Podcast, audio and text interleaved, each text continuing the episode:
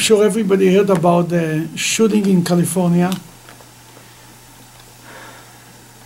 The rabbi, the Rabbi Goldstein, was speaking at the funeral of the woman who was got got murdered in California, Lori Kaye. And he said at the funeral, he mentioned, he told a story about his father. He said his father, his father was a very famous rabbi who was amazing with children. He used to speak in all the big uh, conventions for children. He was called Uncle Yossi. He has tapes and stories and everything about for children, Jewish children. He gave a lot of uh, information. He educated Jewish children in a big way.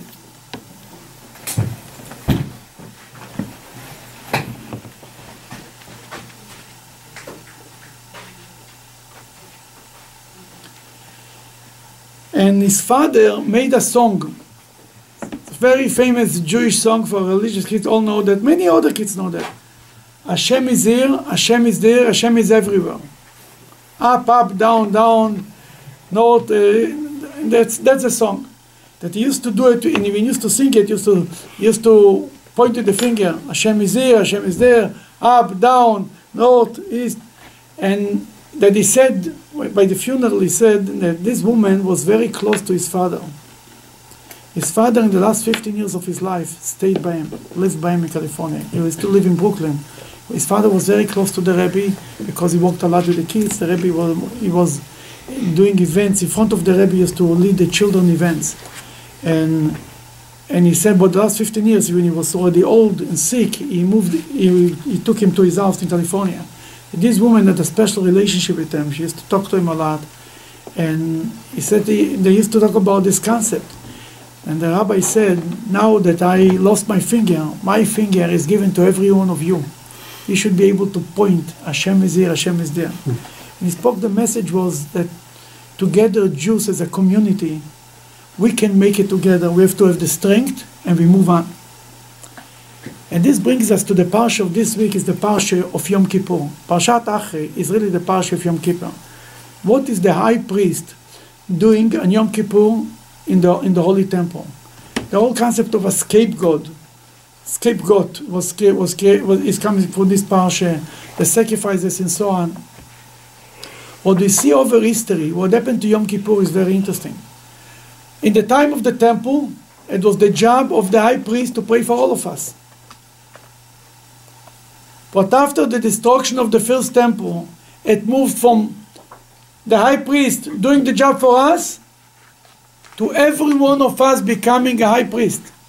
Every one of us offering sacrifices, not in the literal way, but in a spiritual sense. Every one of us has to enter the Holy of Holies, not in a physical way, but again in a spiritual way. To a point by the destruction of the temple, there was a benefit to us. Judaism, from the, being in the temple, was moved to everyone's backyard. It's in your end, it's in my end, it's not anymore anymore in the end of the high priest. They used to be, they used to stand in front of the temple, and in the top of the temple, very high spot, they used to uh, tie a red streak ribbon, and when the red ribbon turned white, they knew that Hashem had forgiven the sin of the Jewish people. Then the whole crowd used to stand there and wait and wait and wait, and when it turned white, it went crazy. Later, they moved it to the horns of the of the goats because they didn't. They saw that this business, everybody gets so excited about the red ribbon, is not a good idea. But people didn't pray on Yom Kippur; they had to fast. There was no prayer book. There was the book of Psalms that someone knew, uh, who knew about that prayed, but it wasn't organized prayers. After the destruction of the temple, it moved to prayers. Now, the interesting thing about Jewish prayers is that you need to daven in groups, right? You can daven in your house. If you don't have a minyan, you can daven home. But Judaism encourages every Jew to come to synagogue to pray. Why we need to pray in a synagogue? Why is the home not good enough? Why I need a minyan for? Pray by myself.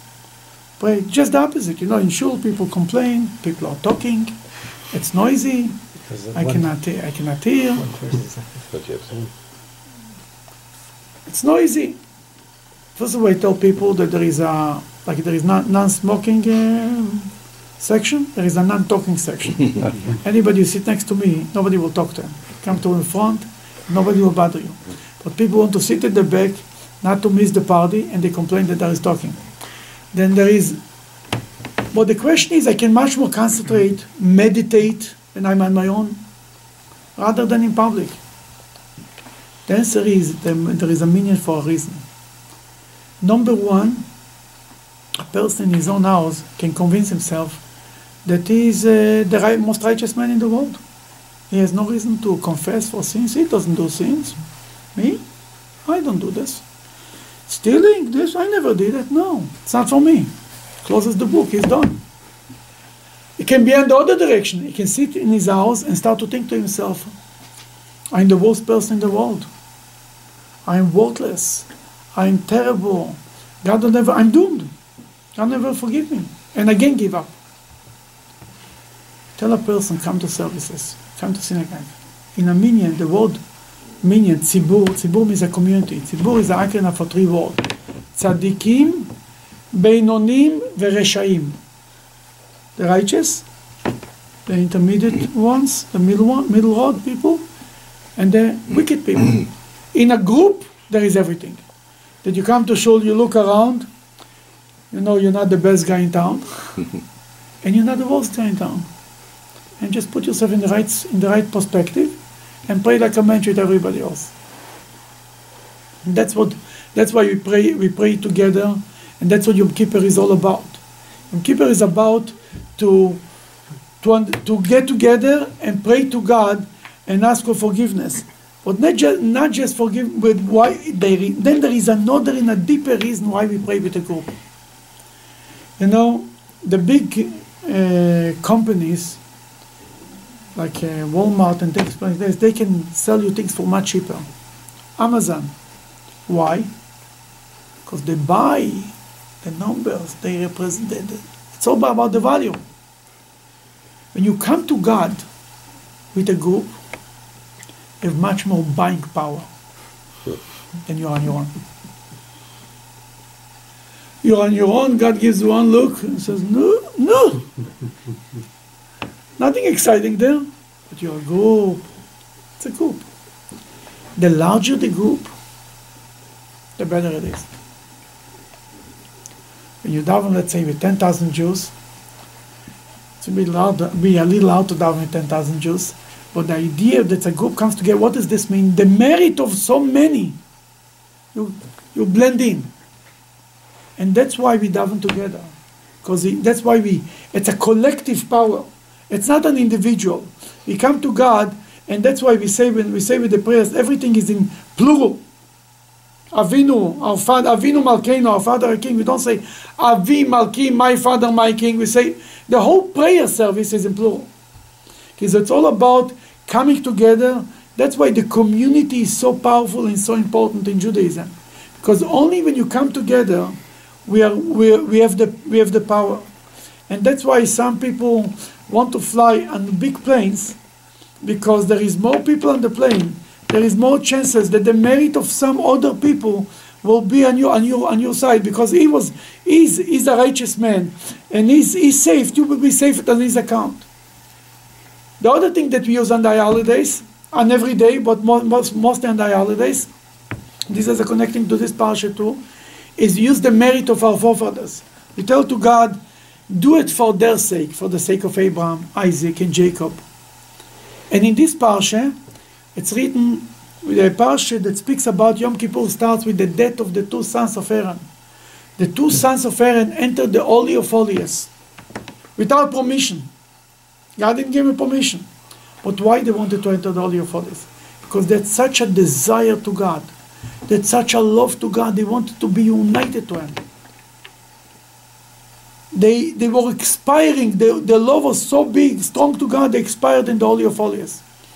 Then one of the explanations, why is the Torah tying the death of the two sons of Aaron to the story of Yom Kippur? To say that because of the merit of the two sons of Aaron, we should be forgiven on Yom Kippur. We put them on the list. In the prayers we speak about Abraham, Isaac and Jacob, Moses and Aaron, David and Solomon and Joseph.